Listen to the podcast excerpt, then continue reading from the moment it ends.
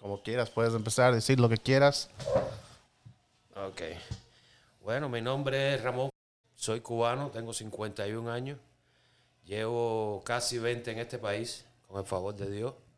Tengo una familia hermosa que es la que tengo. Tengo otra parte en Miami, pero bueno, acá tengo a los dos hijos y tengo mi esposa, que se llama Florencia. Y bueno, mi vida, como todo, como todo cubano, una historia, una película. Eh, mi infancia bien, bien hasta los 10 años. En los 10 años, desgraciadamente, mi mamá murió de, de cáncer de colon.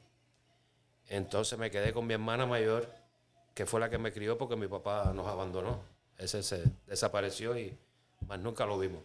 Lo vine a ver ahora que me mandaron fotos de él después, tiene 80 años. Y ahora después de 30, creo 30 y pico años que lo vengo a ver. Yo lo hubiera visto en la calle y no lo conocía porque no sé ni quién es. Pero bueno, como digo, me crió mi hermana y estuve con ella hasta que entré. eh, En Cuba dicen el, el bachillerato, es como el pre, es como un high school, 12 grados, no sé cómo será aquí. Ahí estuve, bueno, estuve seis años en una beca, ¿no? Internado en una escuela que me cuidaban y trabajaba para la revolución. Cultivaba papas, esto, con eso pagaba mis estudios. Pues dicen que es gratis, pero no es gratis, te los cobran. De alguna manera te los cobran. Y ahí estuve como hasta los 18 años. Salí de la escuela y me fui a vivir con mi hermano mayor. Eh, estuve con él como 6, 7 años hasta que ya vinieron todos ellos para acá. Me quedé yo solo allá en Cuba porque me dejaron como un apartamento, me dejaron. Ah, lo que me quedó de mi mamá que me dejó. Entonces con ese apartamento vivía yo, ¿sabes? Se lo rentaba a los turistas. Tu tía estuvo ahí en ese apartamento, se rentó ahí cuando fue a Cuba por primera vez, creo. Por segunda la conocí a ella y a Yuyo y a Luchi, que iban pequeñitos. Eh, sí, entonces me dedicaba a eso, rentaba la casa. Hasta los años noventa y pico Cuba estuvo bastante bien. No había tanta necesidad, pero ya después de los 90, 90 y pico, se empezó a poner muy malo aquello. No había de nada, como ahora. No había de nada. Entonces en el año 94 decidí, compré un barco, un barco pequeño, y me tiré al mar. Traté de cruzar desde Guantánamo, desde, no, desde Las Tunas, Puerto Padre. Traté de llegar a las Bahamas. Pero en el intento me cogieron, ¿no? Me regresaron, estuve como dos meses preso, me tuvieron preso. Y ya dije, no, no lo intento más por agua porque es peligrosísimo, es un riesgo. Entonces, como en el año 2003, en el 2003 me saqué el sorteo, un sorteo de lotería que hay en toda Latinoamérica, ¿tú sabes? Mi hermana en Miami en el año 98 me lo puso. Me echó en un sorteo, como una lotería. Y en el 98 me lo echó, y en el 2003, no se me olvida. Estaba yo en mi casa y el cartero viene y me dice, te sacaste la lotería. Yo, no sabía que era eso. Le digo, ¿qué lotería, chi? Dice, te vas para los Estados Unidos, mira, aquí tienes el sobre con todo. Y digo, oh my God. Entonces llamé para acá, me pusieron todo el dinero, me cobraron como mil y pico dólares para salir. Y ya en el 2003 llegué a Miami, estuve con mi familia ahí dos años, hasta que, bueno, conversé con tu tía. Nadie sabe quién tú eres, pues bueno, tu tía. tu tía y vine a visitarla. Bueno, de eso, de eso hace ya casi 20 años ahorita. Diez y pico años, 16, maybe 16 o 17 años. Vine a San Francisco, visité, como se dice, uno se me enamoré de mi mujer y de San Francisco y aquí estoy con el favor de Dios, con la familia que me tocó, mexicana, americana y la cubana que tengo en Miami. Pero aquí vamos y no sé, tratando de adaptarme a, a la vida aquí, que hay veces dura para uno. Y se lo digo yo a Luchi y a Yuyo. Gracias a Dios que ustedes hablan dos idiomas y tú sabes, pueden defenderse. Yo llegué con 33 años y se me hizo difícil el idioma. Se me ha hecho difícil. Y entonces, nada, como todo, machacando y gracias a ellos y a la familia que digo que tengo aquí, hemos ido echado pa- echando para adelante y, bueno, como digo, no seré eh, la persona perfecta ni nada, pero tampoco soy una persona que me considero mala ni trato de hacer las cosas como deben ser. Como todo el mundo, tengo mis cosas buenas y mis, mis cosas malas, pero ahí vamos y esperando con el, con el favor de Dios que se arregle Cuba, que ahora mismo está en grandes problemas. Y nada, tratar de disfrutar la vida y querer a los que nos quieren, al que no nos quiera, dejarlo a un lado y seguir para adelante. Mira cuántas cosas pasan todos los días. Y esperar, no sé, que, que este mensaje llegue a, quien lo quiera escuchar y, tome de, de experiencia y de, de ejemplo, porque es bien difícil la vida fuera del país de uno y, y llegar y que, no sabes, conocer otra familia y que esa familia te, te acepte o te, te dé la mano, te quiera como, como eres, ¿no entiendes? Y es, es lo que te tengo que decir así de mi vida, no, no ha sido una gran historia. Y en Cuba muy difícil, muy difícil todo, todos los años que estuve. Viví haciendo negocios con el turismo, vendiéndoles tabaco, o los rentaba en la casa, o les conseguía un carro para que se movieran. Tú sabes, como un guía de turista era yo en Cuba, así trataba de, de vivir. Porque con 25, 30 dólares que te consiguiera, ya con eso, ¿sabes? Podías comprar comida, comprar esto, comprar lo otro. Y es el problema de muchos cubanos cuando llegan aquí, que piensan que todo está, tú sabes, el dinero está en matas ahí sembrado, que tú llegas y cógelo, ¿no? Aquí todo está bien difícil y, y ellos no tienen educación de trabajo. Como casi nadie trabaja en Cuba, porque en Cuba el que trabaja es porque puede robar para vivir. Porque si no, no trabajan. Porque ¿para qué vas a trabajar? Yo trabajé en la construcción, dos años me pagaban 10 dólares al mes, que son, eran 200 pesos. ¿Qué tú puedes hacer con 10 dólares al mes? Nada. Te daban un pan por la mañana, tú ibas con una libreta, porque tienes una libreta con tu nombre ahí, te dan 6 libras de arroz para el mes, un cuarto de aceite, un muslo con contramuslo, es un pedazo de pollo, y 5 libras de azúcar y 5 libras de, de- o 2 libras de café y 5 de azúcar.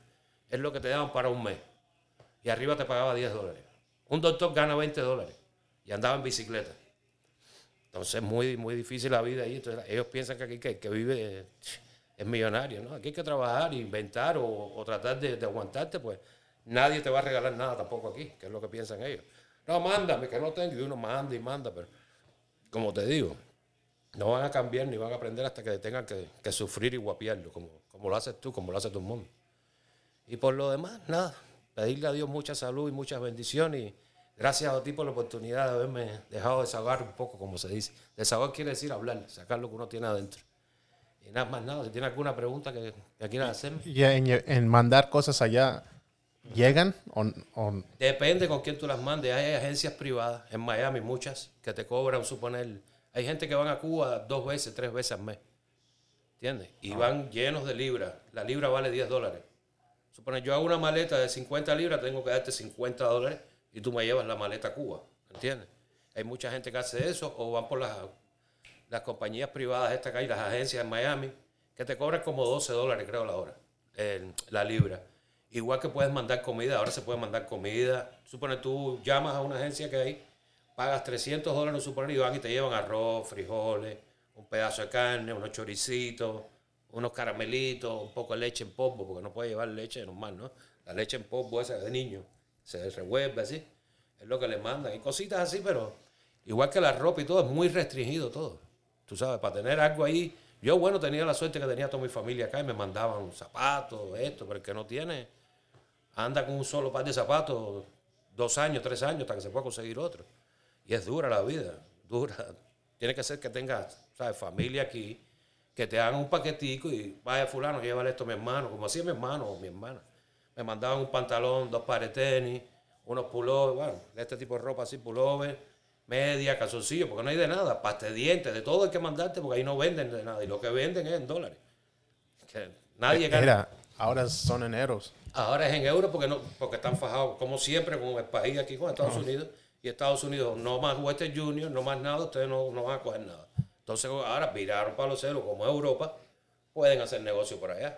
Pero ellos están jodidos, disculpa la palabra, ellos- esto no, no va a llegar muy lejos ya. Ya están disparándole a la gente, ya le están cayendo a palos. Eh, Es una dictadura, pero ya la gente se cansó, ya, ya no tienen miedo. Si llegas a tu casa y no tienes ni un plato comer de comida y tu hijo dando gritos y ni zapatos para tu hijo, tú vas a decir, yo voy para la calle, voy a robar, algo voy a hacer porque mi hijo se me va a morir. Y es lo que está pasando ahora. ¿Entiendes? Pero ¿cómo le van a robar al que no tiene? I mean, Es así. Es así. Te digo, es una locura. Él- eh, lo- hay gente ahí que, que tienen tres hijos, cuatro hijos, trabajan duro, pero no les alcanza. Y arriba cuando vas a un mercado no hay nada. No, no tienes que comprar porque no hay para comprar, aunque tengas dinero. No hay carne, no hay jamón, no hay nada. no- es un desastre. Ahora vete a donde están los turistas, ahí sí hay de todo. ¿y quién puede comprar ahí? El que tenga, ahora todo el mundo, el que tenga dólares o euros en este caso, ya puede ir, pero dice que Ya están las tiendas que están vacías, como Venezuela. No hay nada. Y entonces, no sé de qué manera un país como es Cuba, que siempre ha habido frutas, vegetales, viandas, se daban, solo se daban. Y ahora no hay nada de eso. Tú vas a un agromercado, un mercado, y no encuentras eh, pepino, no encuentras tomate, no encuentras aguacate. Un país que es de agricultura. Era de azúcar, de café, de tabaco. Entonces no sé quién dijo que no sembraron más nada. Entonces ahora no tienen nada que comer tampoco. Ni lo siembran. Ni lo sembraban porque de la agricultura dijo no siembren más. ¿Cómo tú no vas a sembrar y con qué vas a comer? ¿O cómo hace dinero el país? El país con el turismo. El turismo es mucho, mucho dinero y es la gente que vivimos aquí. Averíguate para que tú veas, tú que sabes andar más con estos aparatos y eso, porque soy bien bruto para eso. ¿Cuánto en ayuda de Estados Unidos entra Cuba? De remesa familiar, de lo que te digo. Yo le mando 100 a mi hermano, a aquel le manda 50, a aquel le mando un paquete de comida. Búscate y documentate, porque tú en la computadora cuánto recibe Cuba de remesa familiar de aquí, de los Estados Unidos, de los que vivimos aquí, que mandamos para allá. Igual que todo el que vive en Italia. Sí vi, eso. ¿Lo viste? Y también la gente ahí gana ¿Cómo se llama el dinero de allá, el peso de allá? peso cubano. Ah, moneda nacional. So ganan en, peso cubano, pero lo tienen que cambiar al euro, para comprar. Para comprar lo que tú necesitas. Porque el peso cubano no resuelve nada, no sé lo que te dan en la tienda. Que con 20, con 30 pesos tú resuelves dos. 30 pesos es un dólar. Tú compras tu azúcar, tu miel, lo que te dan ahí, tu poquito que te dan, con 20 pesos te alcanza. Yo era no solo en Cuba, mi libreta era yo solo. Hay familias que son de 10, 12. ¿Tú te imaginas eso? Entonces tienes que llevar una bolsita para que te echen el azúcar, otra bolsita para que te echen los frijoles, porque ellos no te dan nada. Eh, la carne, tú ves toda la bola de carne así, de carne molida, mucho que se come allá. Y el carnicero así con la mano, media libra para ti, así. Es un, es un desastre. Ese país tiene 100 años de atraso. 100, fácil. Y el que no llega, no le dan. No le dan. Y se lo cogen y lo venden por fuera, por la bolsa negra. ¿Entiendes? Si a ti te toca una libre picadillo de carne molida, en Cuba le dicen picadillo, yo soy el carnicero, yo te robo un pedazo a ti y otro pedazo al otro para poder vivir yo y, ese, esa que me sobra venderla. Y es como viven. Igual que el que trabaja en la fábrica de pintura. Ese va a trabajar porque puede robarse la pintura para venderla, porque de lo que le pagan no puedes vivir, no puedes comprar nada. Son 10 o 20 dólares. ¿Qué tú puedes hacer con eso? Compraste 20, 20 euros y yo creo que no te alcanza con el sueldo que te pagan. 10, 15 euros puedes comprar. ¿Qué vas a comprar con eso?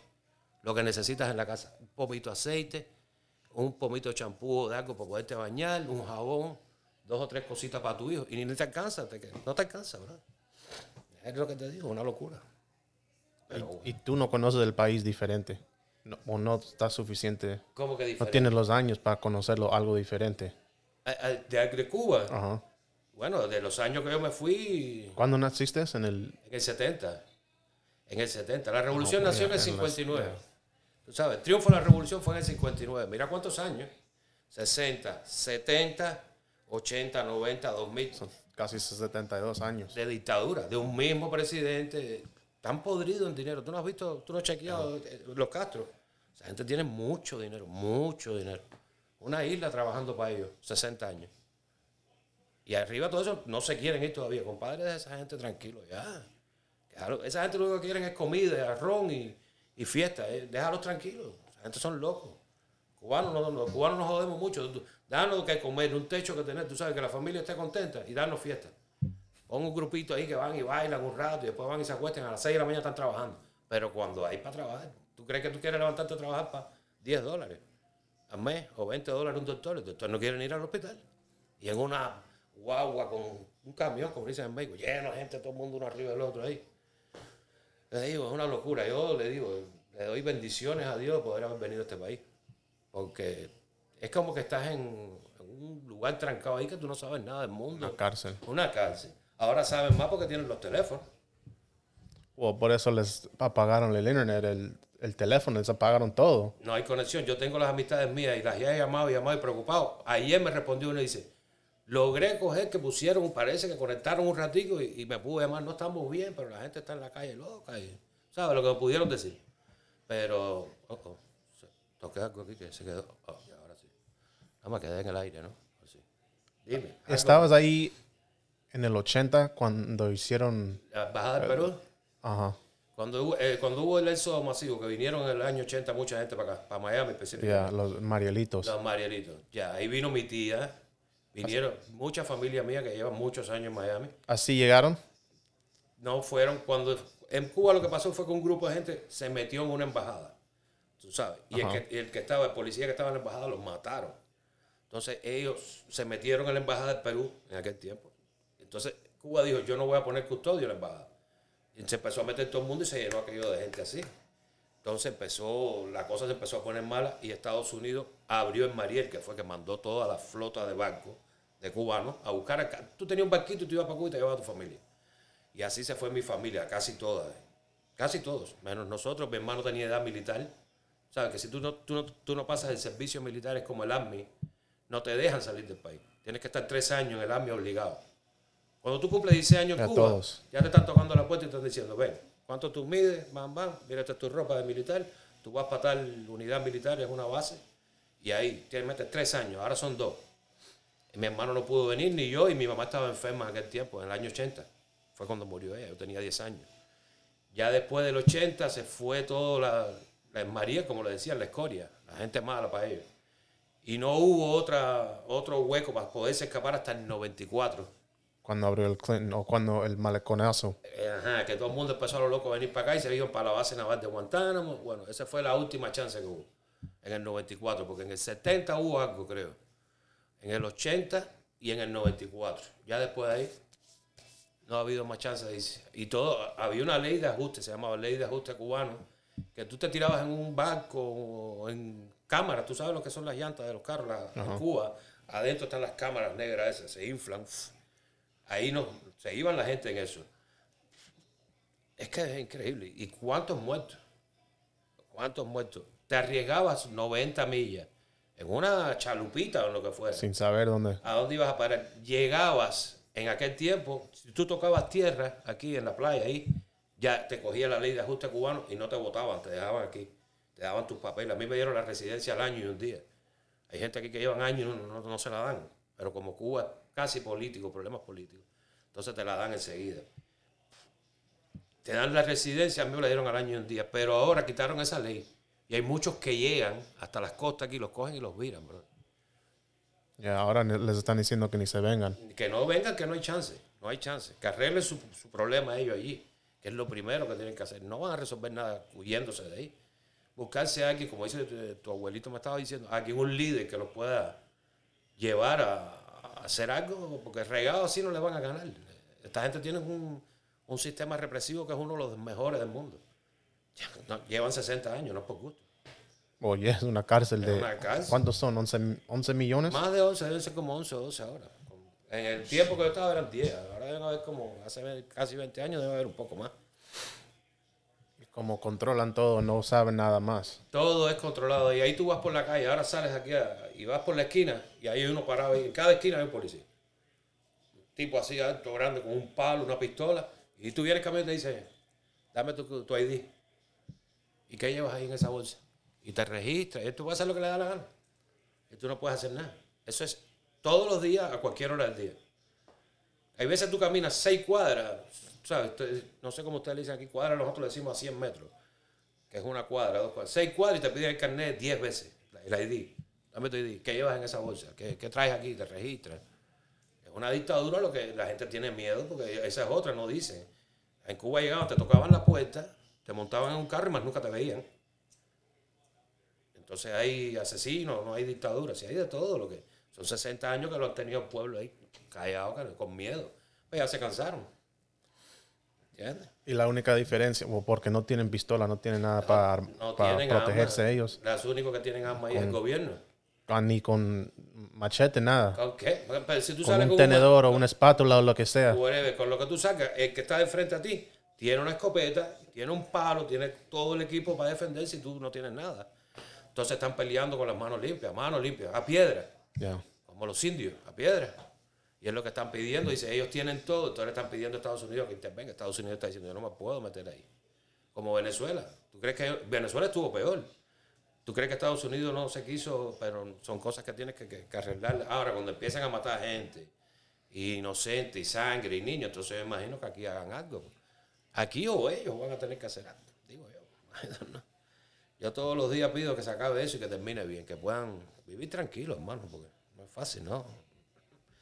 que no haya trabajo, no haya comida, y arriba te estén dando palo y a cada cinco minutos molestándote, y un momento que explotas, ¿me entiendes? Pero bueno, con el favor de Dios, me imagino que a eso no le quede mucho. Eso. la diferencia ahora era que tenían internet, tenían las redes sociales para enseñar. YouTube, todo eso. Pero, a mí, como apagaron todo. Y ahora no se sabe lo que está pasando. Que era lo que pasaba hace, no sé hace cuánto ellos tienen el telefonito, internet, porque ellos no tenían eso hace, maybe 5 o 6 años que tendrán esas cosas, 6, no sé. Pero en Cuba tú no te enterabas de nada, no sé que hablaras con un familiar tuyo aquí, oye, ¿qué pasó con esto? ¿O qué hay? Porque ni noticias, habían dos canales de televisión, dos. Uno Tele Rebelde y Canal 2, que era que ponían deporte los sábados te ponían dos películas para que vieras algo. Porque no, hay, no había videocasea y no había nada. Entonces, de momento a las 3 de la tarde, un lunes, un discurso Fidel. Ese hombre daba discursos de 6 horas. Y todo el mundo bajo el sol, que era ahí parado. Pero tenía la gente los bobas, un tipo que sabía hablar muy bien. Se murió él y como si fuera a su casa le dijo al hermano, tú sigue aquí de presidente. Y ahora el hermano cogió y le dijo al otro, no, ven tú, para quedar bien con Estados Unidos, ¿no? Porque dijeron, ustedes llevan 60 años, nosotros queremos un presidente, democracia. ¿Qué cogieron? Un don Pedro que había ahí, ven acá, tú eres presidente aquí. Pero hace lo que Raúl le dice, ¿no entiendes? Es como que yo diga, yo soy jefe de esta casa y tú ven y me digas, no, no, jefe soy yo. Y no votaron por él. Claro, entonces votaron por este tipo y es lo que están ellos, encabronados, porque le están diciendo traidor y no sé qué, porque confiaron en él. Dijeron, bueno, ya Raúl no, este nos va a ayudar. No, este no, este está, es amigo de Raúl, no es amigo de ustedes. Es apuntado por él. Y eso es lo que está pasando. Y lo que va a seguir pasando mientras no, lo, no se llenen de valor y y lo maten o, se tenga que ir los Castro esos de ahí de Cuba, pues. Son 60 años, quizás 60, que no, se dice fácil, pero no es fácil. No, es doble mi vida. Es doble tu vida. y parte de la mía. A mí me tocaron 33 ahí. De mis 51 años yo estuve 33 en ese país. Yo sé lo que es pasar necesidad, yo sé lo que es a la casa y, tú...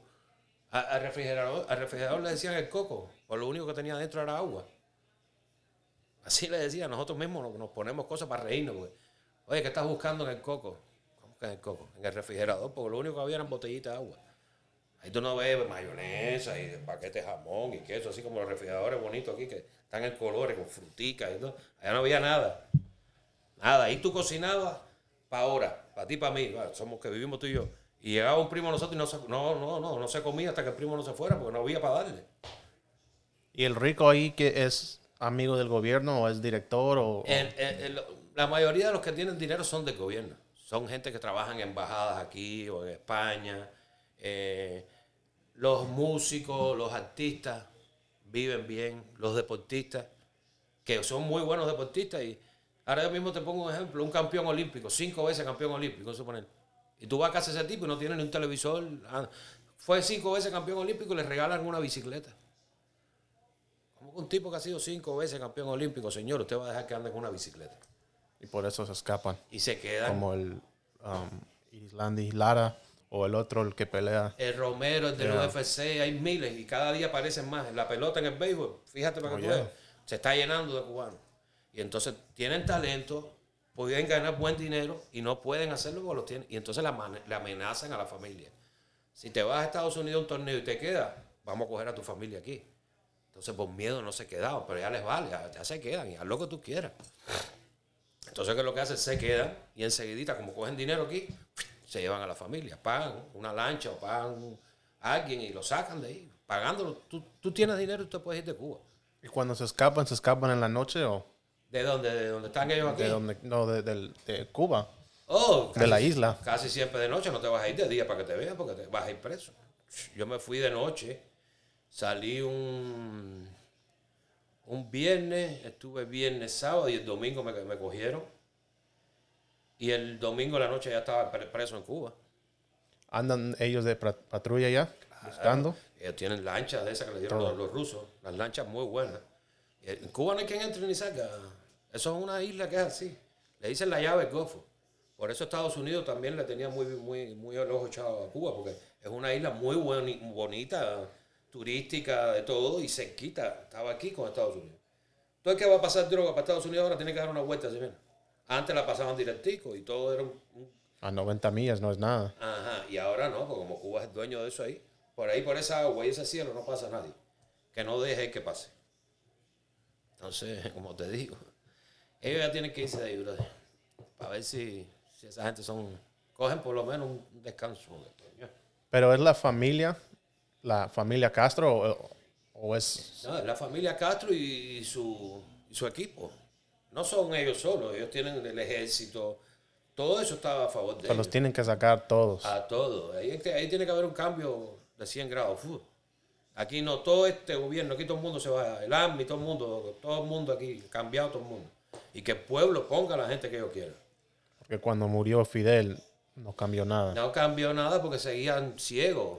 Y Raúl y Fidel fue preparando el terreno. Tú sabes, él estaba enfermo ya y fue metiéndole en mano. El hermano siempre estuvo, era el jefe militar de todo. Y fue metiéndole en mano, al hermano, hasta que le dijo, mira, él va a coger mientras tanto porque yo estoy enfermo. Mentira, ya le había dejado poder. Él murió, que dicen que murió. Dicen, eso hay que verlo. Y él cogió y dejó al hermano. Y ahora el hermano estuvo los años que ha estado, no, no sé cuántos son, y como Estados Unidos empezó a decir eso, una dictadura, esto, lo otro, él dijo, está bien, vamos a hacer elecciones. Y le hizo las elecciones esas que quiso hacer él y puso a este tipo. Que es un monigote ahí, no entiendo, un payaso. Pero, a ver qué pasa, brother. ¿Y la escuela cuando estaban creciendo, qué les enseñaban? En la escuela... ¿Qué era la historia? Oh, la historia de Cuba. Y entonces te enseñaban a hablar ruso. Como él es amigo de, era amigo de los, de los, de los rusos y eso Inglés, yo, yo di inglés dos años, 15 minutos todos los días. Te daban un poquito de inglés ahí. Porque te, en, la escuela tuya te daban a escoger. O en inglés o en ruso. Entonces yo dije, ruso no, inglés. Mentira, un profesor mío yo creo que no hablaba, no hablaba en inglés. Era un tipo ahí que... Unas palabras aquí. Un poquito te enseñaban ahí ya. Pero ahí la escuela yo estuve, te digo. Lo único sí bueno que tuvo para mí, lo que hizo Fidel fue eso. La escuela te enseñaban gratis y la medicina. Tú a cualquier hora Cuba vas a un hospital. Bueno, ahora no, porque ahora ni nada tampoco. Anyway. Dice que la gente está muriendo de infecciones y de cosas que cogen en los salones de operación porque no hay, no hay nada estéril, no hay nada, todo está sucio y, y parásitos y cosas, ¿me entiendes? Eso, lo que es la educación y la medicina, él sí hizo bien con eso. Ahí tú estudiabas, te, te hacía persona, vaya enseñaban a escribir, a leer, todo eso era gratis. Y una herida, un accidente, lo que tú tuvieras, ni un medio te cobraba. Todo era gratis. La medicina era gratis. Pero te quitaban todo lo demás. Claro, él te lo sacaba por otro lado. Te decía, a los campesinos le dijo, te regalo las tierras. ¿Sabes? Porque cuando triunfó la revolución, él todo lo confiscó. Y entonces le dijo a los campesinos, yo les voy a dar la tierra como se los prometí. Y les regaló las tierras. Pero todo lo que procesaban los campesinos se lo quitaba. Y si supone el campesino se sacaba 500 manos de plátano, él se las pagaba a medio y después las vendía a dos pesos. Pero los campesinos seguían siendo unos pobres y trabajaban para él. Lo único que las tierras eran de él. Un tipo muy inteligente, ¿no entiendes? Pero ahora les quitaron todo eso también. Ya todo. Y entonces ya la gente se cansó, pues ya, no pueden más. Yo te digo, ahora no porque está muy mal, y te lo dije cuando estuvimos, hace hemos hablado. Tú deberías un día ir a Cuba para que tú vieras. Para que tú vieras. Tus primos han estado, tus tías han estado es un, es un país muy lindo, pero ha sufrido mucho, bro, y tiene mucho, mucho atraso, mucha necesidad, mucha, mucho todo. Las calles, los, sistemas de, desagüe no sirven. Cuando llueve mucho así, el agua se mete en las casas. El sistema de electricidad, pasa un vientecito y te quedaste sin luz tres días. Esa fue otra. Hubo un tiempo que fue, le llamaron periodo especial, que ponían la luz, eran alumbrones lo que habían, decían la gente, porque a las 6 de la mañana tú estabas con el sueñito ese, el ventilador así, porque en Cuba es ventilador lo que se usa. Y tú sentías de momento el ventilador que hacía. Y aquel calor no podías dormir. Y lo mismo a las 3 de la mañana que a las 6 de la tarde, que a las 9 de la noche. Imagínate tú sin comida, sin agua, sin luz. Eso fueron 60 años aguantando todo eso así. Ya, ya. Yo te digo, yo, yo nunca me metí en política allá y por eso, gracias a Dios, creo que no tuve tantos problemas. Pero ahí tú no te puedes poner a estar hablando mucho porque cuando te desaparecen, te lo digo. Ya estaba leyendo que agarraban a la gente en la calle por decir abajo con Fidel y nunca los veían o 20 años o lo que sea. Es lo que están haciendo ahora. Si te cogen una manifestación de esas de las que hay, suponen te cogen y vas preso por eso, le están echando 20 años a la gente. 20 años. Por gritar y hablar y decir lo que tú sientes. Y por unas palabras. Por la verdad. No es que está. Y entonces está cogiendo gente del gobierno de él los está vestiendo así como tú y como yo y los manda a robar y a meterse en tiendas y en hospitales. Y son la gente de él, no es el pueblo. Entonces está diciendo, no, yo tengo que mandar a la milicia y a gente que den palo y disparen porque están saqueando las cosas. Mentira, son ellos mismos. Pero mira tú cómo saben. Pero como te digo, eso hay que estar ahí para ver lo que está pasando. Un, reporta, un reportero, no sé si es de aquí, pero de no sé qué país, estaba haciendo un reportaje de algo, desaparecieron. No saben dónde está. Entonces, como te digo, mi hermano. Y saben todo lo que pasa ahí. No hay nada, es como, como estar en Las Vegas, no. Y no sabe, claro. Ahí se ve todo. Todo. Y te digo, cuando se termine lo que va a pasar en ese país, que va a pasar algo, va a pasar. Se van a saber muchas cosas que, que nadie, nunca se ha publicado, porque te digo, una isla que ahí no entra nadie, ahí entra nada más el que quieren ellos que entre. Aquí hay gente que han robado, han defalcado el seguro, esto, lo otro, se han ido para Cuba y están escondidos. Y no los pueden ir a agarrar porque aquí no pueden entrar allá. Y hay muchos delincuentes y muchos narcotraficantes, eso lleno de dinero viviendo en islas y en casas privadas y en Cuba. Lo que no se dice porque nadie entra. No hay, no hay prensa internacional. ¿Qué prensa de Estados Unidos tú ves? ¿Qué prensa de España? No, no, no. Y la prensa que existe es la de ellos. Y ellos dicen lo que ellos quieren decir y es lo que es. Entonces imagínate, hermano. Y nada más pagan al gobierno. Aquí protégenme ya. Yo soy fulano, me están buscando en Colombia. Oye, ¿cuánto me Te voy a 5 millones. Ok, ven. Mira, ahí tienes tu casa, tienes hasta seguridad privada. Claro, no te vas a dejar ver, estar tirándote fotos, que sepa que tú estás aquí. Vive escondido ahí. Pero en un país que puedes andar para donde quieras. Tiene playa, tiene restaurantes. Muy buena comida, muy buena cultura. El pueblo le gusta la fiesta. Entonces se meten ahí y viven escondidos. Pero nadie sabe eso. Ahora el día que es que se caiga eso ahí, o, que ya no estén más los Castro, que ya puede entrar a Estados Unidos, tú vas a ver el corretaje que se va a ver ahí. Pero, así era antes de Fidel, ¿no? Así mismo, ahí estaba la mafia, estaban los casinos, estaba todo. Claro, era un país, Cuba era un país de Latinoamérica, uno de los, mejor, de los mejores países que había. Aquí hacían los, carros, los Ford, Cadillac, lo que sea, y los, los rodaban ahí primero. Cuba tenía el peso y el dólar estaban mismos. Tú, tú ganabas lo mismo que se ganaba aquí. Había gente que trabajaba en Miami. 45 minutos en avión. Llegas más rápido, creo, que de, La Habana a Miami que de, aquí a Oakland con un tráfico. Había gente que trabajaba ahí toda la semana en Miami, suponía, el fin de semana se iba para su casa con la, con la familia en Cuba. O sea, había buen nivel de vida, ¿lo entiendes? Porque estábamos con ustedes aquí. Pero la vez que nos cogió Castro, nos, nos empezó a echar para atrás, para atrás, para atrás, para atrás, para atrás, y ya. Se jodió Cuba. ¿Y les enseñan eso en la escuela de, ¿cómo se llama? Bautista. ¿De Batista? Sí, claro, que eso nos lo enseña para que le cojamos odio a lo que es el capitalismo y Estados Unidos, porque Cuba era capitalista cuando estaba Batista. Pero todos los viejos que yo conozco, personas mayores, decían, ustedes no, ustedes no saben, lo, nosotros no, yo no conocía lo que era una manzana, una pera, yo, no sé, yo vine a ver eso cuando ya casi era un hombre. ¿Entiendes? No tienen nada de eso. Nada, bro, de nada. Y ya después empezó a abrirse un poco más la cosa, que en dólar, en Cuba hubo gente que los cogieron con un dólar y estuvieron 10 años presos. Un dólar, porque él prohibió, no podías tener dólares. Entonces tú buscabas dólares, valía 120 pesos un dólar, conseguías dólares y los vendías, tú sabes, pero si te cogían con un dólar, ibas preso. se puede tener el peso cubano, pero el dólar no. ahora, pero tienen que comprar en el... Ahora no, ahora sí. Pero hubo un tiempo en Cuba que no había donde comprarlo, no, era prohibido, no vendían dólares. Eran pesos cubanos y unos papeles que inventó él que le decían chavito, que era como una divisa, como dólar, pero en Cuba nada más servía. En otra, tú vas con dólares donde quieras, tú puedes comprar, en España, en México, donde sea. Aquí, eh, el peso ese cubano nada más que servía en Cuba. Entonces, en e, ese tiempo que no, no, no existía el dólar, era prohibido. Te digo, hubo gente por uno dos dólares, estuvieron cinco seis años presos. Y un día se levantó y dijo, el dólar está permitido para todo el mundo. La gente diciendo, pero había gente que está preso, estaban por dólar y tuvo que cogerlo y soltarlo porque quitó la ley del dólar. Se levantó un día porque era loco. Y yo, no, ahora sí, a partir de hoy todo el mundo puede tener dólar. Y la gente, pero ven acá yo que estoy preso como coger con dos dólares y llevo seis años preso, cosa de esto.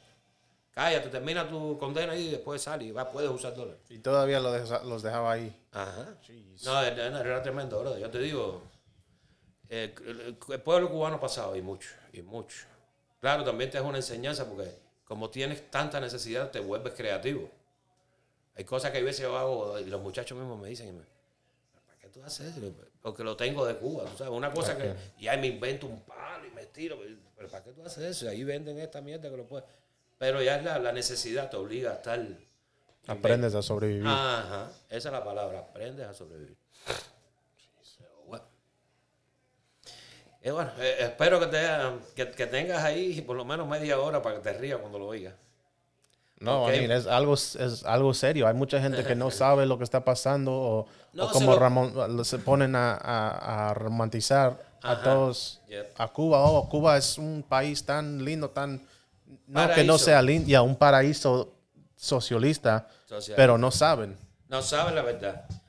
En Cuba, claro, los turistas van y están muy, muy lindos. Y que hermosa la isla y que todo. Sí, pero es para ustedes que van con dólares. Que van 15 días, se meten en una playa esa con todo y piden lo que pidan, langosta, carne, lo que sea, y aparece porque tú eres turista y tienes dólares.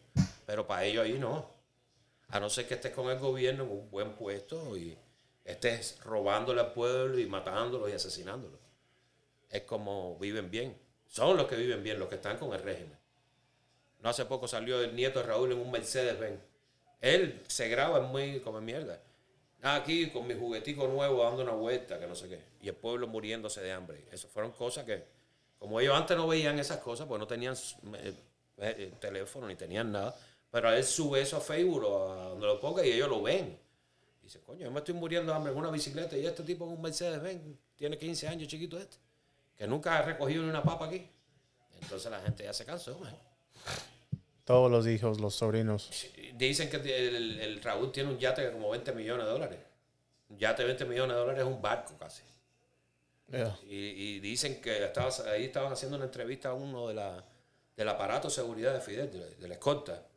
Y dice que hay unas dos, dos cayos en Cuba, dos islas así, que eran islas silvestres, tú sabes, son grandes, pero... Y él las cogió y les metió casa con agua de potable y todo, con piscina y todo. Y ahí se iban los fines de semana. Claro que cubanos los iba a ver. Llegaban en, en barco, en helicóptero. Y sé que es mucho, mucho, mucho lo que los cubanos no sabemos que, que ha hecho ese, ese- esa parejita de hermanos en ese país. ¿Y ellos viven ahí en la isla? Claro que viven Y en la- todos saben dónde viven. Sí saben dónde vive, pero tú no puedes. se ve. Tú no, no, no se ve. Tú no puedes llegar donde yo vivo. Tú sabes que él vive por allá, pero tú no tú ni ves su casa. No él tiene entrar. como cinco o seis anillos de seguridad antes de tú llegar. Casi todo. Él tiene casas, tenía, bueno, en todo Cuba tenía casa. No es aquí como tienen la casa. La Casa Blanca. Blanca. No, no, no, no. Él tenía su casa. En Cuba no hay, el presidente no tiene una casa así como en México, aquí, no, no. Él tiene sus casas y su casa de visita. Suponer, Cuba tiene 14 o 15 provincias, no me acuerdo bien ahora. En cada provincia él tenía una casa. Oye, voy para allá mañana. Y, ¿sabes? Una, una finca con de todo, y cocineros, y médicos, y de todo había. Exacto, te Dios. Es como decirte, una isla diariamente trabajando por ti. Para ti, para ti, para ti. Dice que él, él está entre uno de los 10 que más dinero tiene en el mundo. 10 o 15. Eh, bueno, él sí está vivo. Ahora será el hermano que tiene todo el dinero. Y cuentas en Suiza, en países de esos por ahí, tienen una toca los que están a nombre de otra gente, o de sobrinos, o de nietos. O. Ay, mijo, eso es nos, nos estamos toda la tarde hablando aquí. Y tú vas a decir, wow, es que son muchas cosas, brother. Muchas, muchas, muchas, muchas. En Cuba es preferible que tú mates a una persona que mates una vaca. Si tú matas una vaca, te echan 17 años. Tú matas a una persona y te echan 8. 8 años. No se ve la cara. Porque no quieren que tengan carne. No, eh, lo que te digo que es una mala nutrición. Y yo no sé cómo salen tan, tan bien físicamente, porque te digo, es una dieta de comida que es desbalanceada por total. No hay carne, no hay pescados. Estamos rodeados mal. A no ser que te tires para el agua con una escopeta y te pongas a bucear tú y encuentres algo, porque en las pescaderías no hay pescadería. Para comer pescado tiene que ser así, alguien que te encuentre por la calle vendiendo o ir a las tiendas en divisa y ahí encuentras camarones, langosta y todo. Pero ustedes no pueden ir al mar a, a pescar. Puedes ir, pero si te cogen te ponen una multa. Porque estás, estás cogiendo cosas que no son tuyas. ¿O ¿Cómo tú me vas a decir a mí que no puedo meter en el mar aquí a pescar? Ah, aquí hay leyes, claro. No, no puedes pescar un pescado de este tamaño, tienes que pescar así, pero puedes pescar. No, allá no, no, te lo cogen pescando y te lo quitan. Y te pueden hasta multar, si quieren. No, no, mijo, eso, como te digo, algún día que eso mejore ahí, con el favor de Dios vamos a ir para que tú conozcas. Ojalá que sea con el cambio. Porque te va a gustar esa parte del, del cambio, te va a gustar, pero vas a empezar a mirar y a ir a lugares, a ver la ciudad y las casas y el, desastre que hay vas a decir, wow. Y así viven ahí. 13 o 14 millones de personas, no sé cuántos son. No, a mí lo veo, pero yo nada más veo, no sé lo que es verdad. Es verdad. No es lo que, no es, no ha ido yo a ver lo que es. Pero bueno, Porque quién sabe qué sacan por internet, por, por película, por lo que quieran, sacan lo que les dejen. Ajá. Yo te digo, un día, un día. Esto, te digo, tiene que cambiar, porque no va a ser toda la, toda la eternidad así. Ya ellos salieron a la calle y ya perdieron el miedo. Ahora van a seguir insistiendo, insistiendo, porque así somos. Eh, Les dan un break y por ahí ya se metieron, ¿entiendes? Ya no van a parar de estar en la calle, no van a parar de estar gritando, no van a parar de estar peleándose con la policía y van a tener que llegar a un arreglo. Eh, Raúl va a tener que recoger sus maletas y con todo su dinero y sus yates y eso, y irse para otro lado a vivir, para, se va para España, por un lugar de eso. Hacen todos los presidentes estos, que después que se cansan de robar, los ve que viven en España, en Francia, en Italia, con todo su dinero. Pues se acaban de ir y dejen a esa gente tranquilo. Para que vivan, por lo menos. Para que puedan tener comida, ropa, lo esencial para vivir. Te digo, el cubano no es de pedir mucho, bro. Que tengan un plato de comida cuando lleguen de trabajo, un poco de ropa para ponerse y su ron y su música y eso. Y ellos son felices. Y son trabajadores. Lo que no, no, no, no, no los dejan, los tienen como... ¿Tú viste los güeyes cuando le ponen eso arriba que es ahí, ahí? Así los tienen por 60 años. ¿Y crees que conocen algo diferente? I mean, no conocen algo diferente, pero que puedan tener un presidente o algo diferente. Es, es lo, es lo que quieren ellos. Pero ahora lo conocen por el internet, por tener teléfono, por Ajá. Te digo yo, o lo que sea. Cuba lo que necesita es un cambio. Cambio, te digo, completo. Que ellos se vayan de ese país, porque no se van a poder quedar viviendo ahí. Que se vayan de ese país y dejen que el pueblo escoja un tipo. Los hay de que son trabajadores tipo humildes de eso, que, que el pueblo los sigue, ¿no entienden? En el trabajo, en su... Búsquense un líder, que es lo que quieren ellos, que los lleve a ser libres tener libertad, poder llamar, hablar aquí, tener tu internet, hablar lo que tú sientes, la libertad de expresión. Ahí tú no te puedes parar en la calle y decir esto es una mierda porque te caen a palo y vas preso. Y no tengo comida, tengo hambre y te vuelven a caer a palo y vas preso otra vez. Entonces, ¿qué tú haces? Me quedo callado, o te cogen a tu hijo y te lo desaparecen, o, te lo meten preso. Hay una, una ley en Cuba que se llama ley de pel- peligrosidad. Si tú no trabajas, te meten cuatro años preso. Yo no trabajaba, pero mi hermano me mandaba 100 dólares, mi hermana me mandaba, y con 100 o 200, 300 dólares tuve como un rey. Vaya, una sola persona, joven. Entonces ellos querían que yo trabajara. Yo le dije, no tengo por qué trabajar por ustedes, a mí mi familia me mantiene. Y mi hermano me decía, no le trabajes, mi hermana me no les trabajes, me voy a reventarme. Y así todo, tuve que ponerme una vez a trabajar en la construcción porque me querían meter preso. 10 dólares y cargas. Ahí llega un camión lleno de, sac- de bolsas de cemento y no como aquí que viene el carrito y el palo y baja y mete. No, eso era el lomo. 3.000 bolsas de cemento entre 5 o 6 personas. Baja y sube y baja y sube. A mí se me soltaban los pedazos de pellejo sangre aquí. Por 10 dólares Al mes. al mes. Le trabajé un mes y, un mes y medio, creo. Al mes y medio cogí y me la fui, más nunca fui a trabajar. Y es trabajar por el gobierno, no por un contratista o algo así. Es que ahí no hay contratistas, ahí el gobierno es el dueño de todo. Después dejaron que hubieran pequeñas compañías privadas. Vaya, decían, ¿cómo es que se llamaban? Ah, ah, ¿Cómo decían, Dios mío? Bueno, no me acuerdo el nombre, pero son compañías, pero pequeñitas, ¿no? De agricultores. Suponen los campesinos se reunían cuatro o cinco, cultivaban todo, entonces todo lo vendían y con eso vivían. No les convino, los quitaron también. Se llamaban eh, cooperativas, así. Gente, tú sabes, particular, igual que los restaurantes particulares, pa- le dicen paladar. Son, tú sabes, tú pones una mesita de esta en tu casa, cocina y le vende comida a la gente, cerveza, comida. Había gente que estaba viviendo bien porque estaban buscando dinero. A cubanos les gusta comer y a los turistas igual. Y empezaron a buscar dinero, a él no le gustó que esa gente estuviera bastante bien y se los quitó.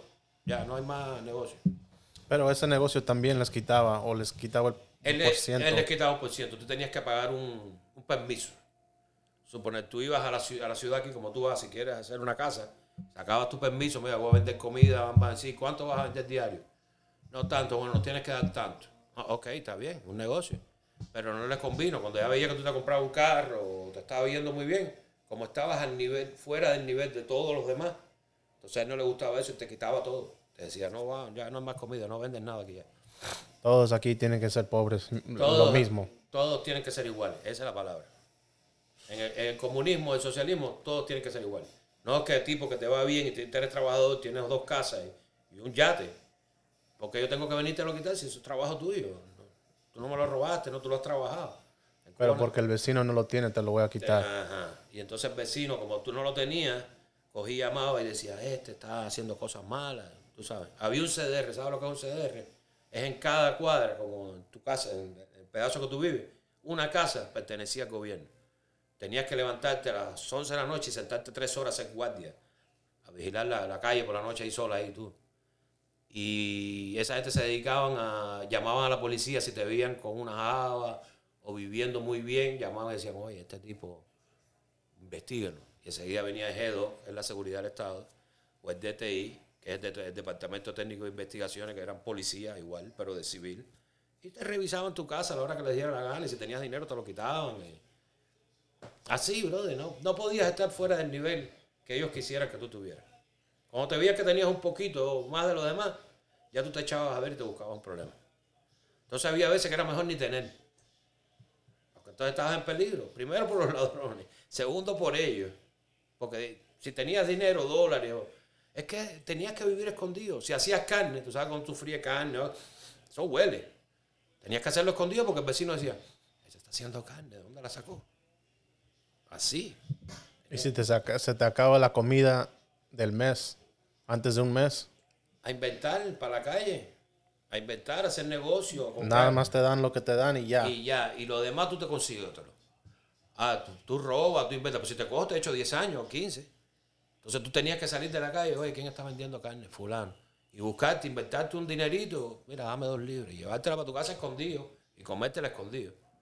Porque no es otra que tú te compraste un pedazo de carne y ah, voy a disfrutarla. No, escondido, con la luz apagada, para que, para que no oliera el vecino que tú estabas comiendo. Entonces tú crees que tú puedes vivir así en un país, 60 años. Increíble. Aquí por la atención, y la, como todo. La gente dice, no, pero es que allá, sí, aquí lo que tiene todo el mundo. Viles, problemas, estrés, pero vives y comes y te quieres montar en un avión ahorita y te para Hawái y te vas. Allá no. Aunque tengas, no puedes ni disfrutar porque no puedes ponerte al nivel de, suponer, de un, pre- de un ministro. Ahí sí tú ves los ministros, eh, van a México todos los años, tienen un yate, eh, viven en España, va- vienen a Cuba, pero son gente que son del gobierno, los tipos que, que son de la, ¿cómo se dice? De la, de la mafia. Si no eres de la mafia, a ti no te toca nada. Y si no eres amigo o familiar, No te nada, toca no te toca. Nada. No te toca nada, tienes un problema y nadie te defiende. Porque es una, te digo, un solo partido ahí. Aquí está el demócrata, está aquella organización, aquella. En Cuba sí hay dos o tres de esas, como se dice, por de izquierda. Pero eso están cogiendo palos todo el día y, se les cuelan en su casa cada rato y se los llevan presos y lo- cada rato hacen huelga de hambre. Uno que hace poco se metió como 40 días, creo que hasta se que murió, creo en la prisión, no quiso comer, no voy a comer porque esto es un- una dictadura y le cayeron a palo y, y no comió y ahí así, y cada rato aparece un mártir de esto, como digo yo, un loco que empieza a hablar y eso y no lo ves más nunca. ¿Qué le pasó? No sé, salió anoche a las 2 de la mañana y lo estamos esperando y no ha venido más. Y baja a los hospitales, a las estaciones de policía, donde quiera. Aquí no está, aquí no está, se perdió. En una isla que nadie se pierde porque no tienes para dónde irte. ¿Entiendes? Y para sacar pasaporte, tienen que tener dinero. Claro, mira, ahora mismo yo, yo mi pasaporte se venció. Me están cobrando 500 dólares por el pedazo de papel ese y se demora cuatro meses para dármelo. El pasaporte cubano. El pedazo de papel ese, que eso no sirve para nada. Aunque yo sea ciudadano americano, yo voy a Cuba, yo tengo que llevar el pedazo de papel ese para entrar a Cuba, a mi país. Entonces dime tú, son unos ladrones, brother. Aquí había una embajada en Washington. Yo fui una vez a la embajada a hacerme el pasaporte.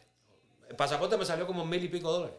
Pues coge un avión, estate un día, porque llegué como a las 7 de la noche, tuve que dormir toda la noche en ahí en la calle, ahí. Porque yo no vivo ahí ni nada, no iba a rentar un, hotel para quedarme tres horas, cuatro horas, así. Fui con el Vlad y con Vladimir. Me senté ahí, nos com- comimos algo y nos quedamos fuera de la embajada, ahí cerquita. El otro día abrió, pagué todo y me lo dice, pero como ahora no hay relaciones, no hay embajada.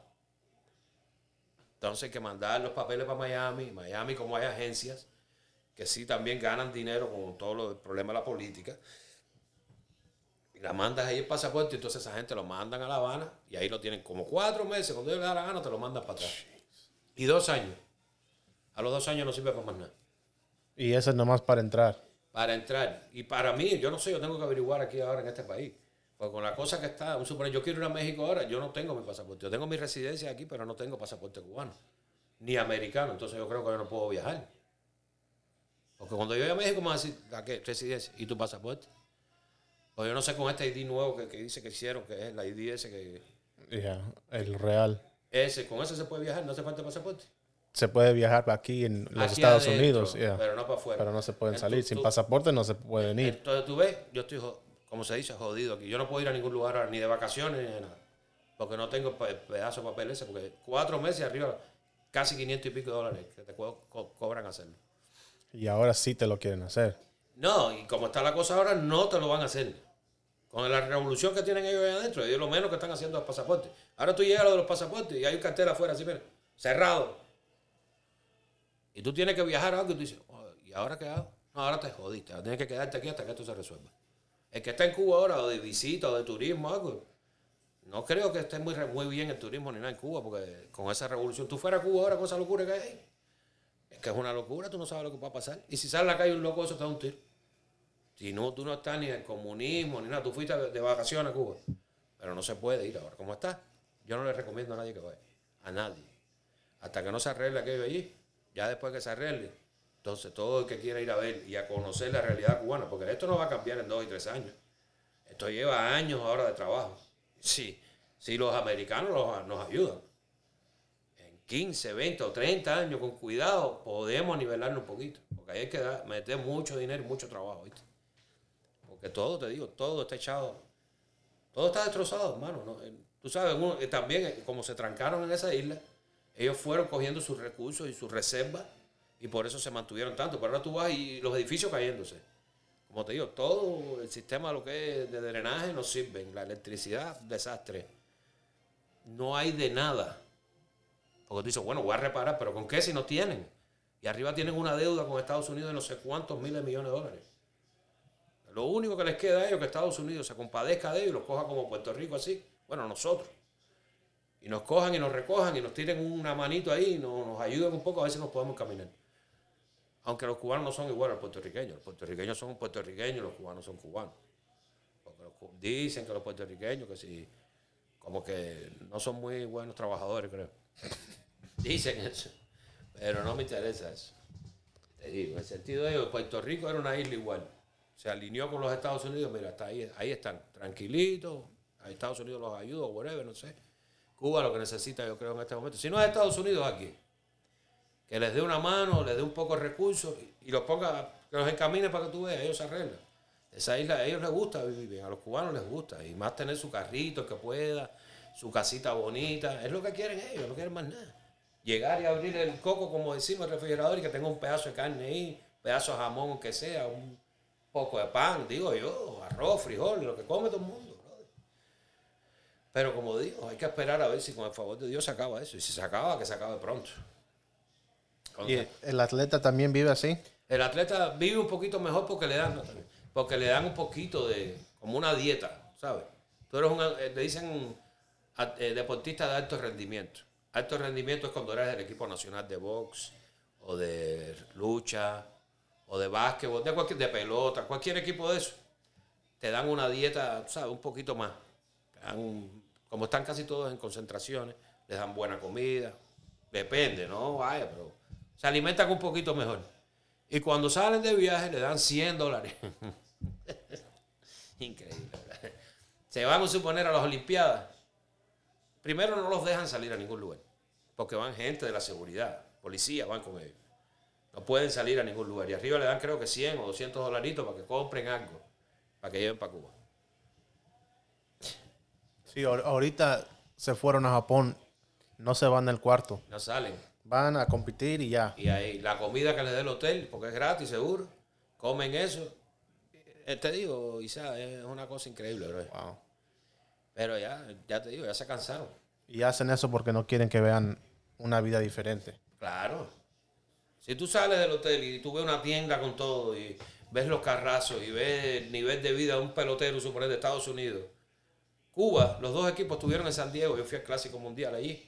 Y estaba el equipo de Cuba y el equipo de Estados Unidos. No, el equipo de Puerto Rico. De Dominicana, mentira.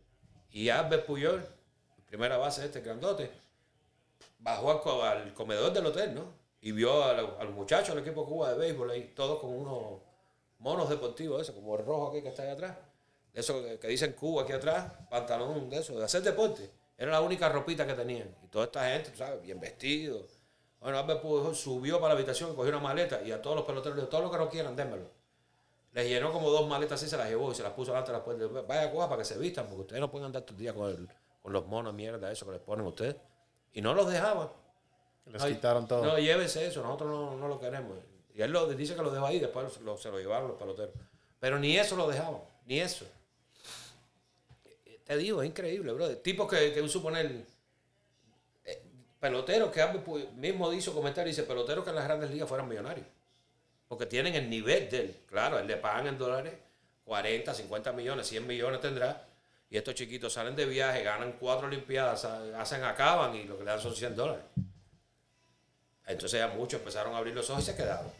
Mira Chapman, mira Abreu, mira el otro, todos millonarios y con las mismas condiciones porque son buenos deportistas. Los que no tienen las condiciones ahí porque están trancados. Y a la vez que les dan, ahora mismo ya abrieron los ojos y cada vez que sale un equipo, del equipo vienen 20 y se quedan 7, 8, 9. El que no se queda es porque tiene miedo con la familia ya, pero hay algunos que ya no les importa. No les importa. Bueno, algo más, hermano mío. No. Después entonces que la oiga, me deja saber qué, qué te pareció. No, I mean, todo salió muy bien. Ese era el objetivo. Yo creo que hay mucho que aprender en esto. En estos días hay muchas cosas que dicen y la gente no no no- y no yeah, quieren, no quieren aprender, no quieren saber más. Es, Y, y es muy buen ejemplo pa- para los que vivimos aquí y para los que han nacido con todo. Y no cuidan nada ni le tienen amor a nada.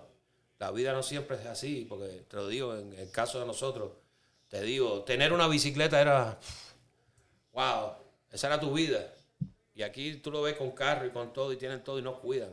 En caso mío, eh, lo veo uno en la familia, en todas partes, las generaciones que están viniendo.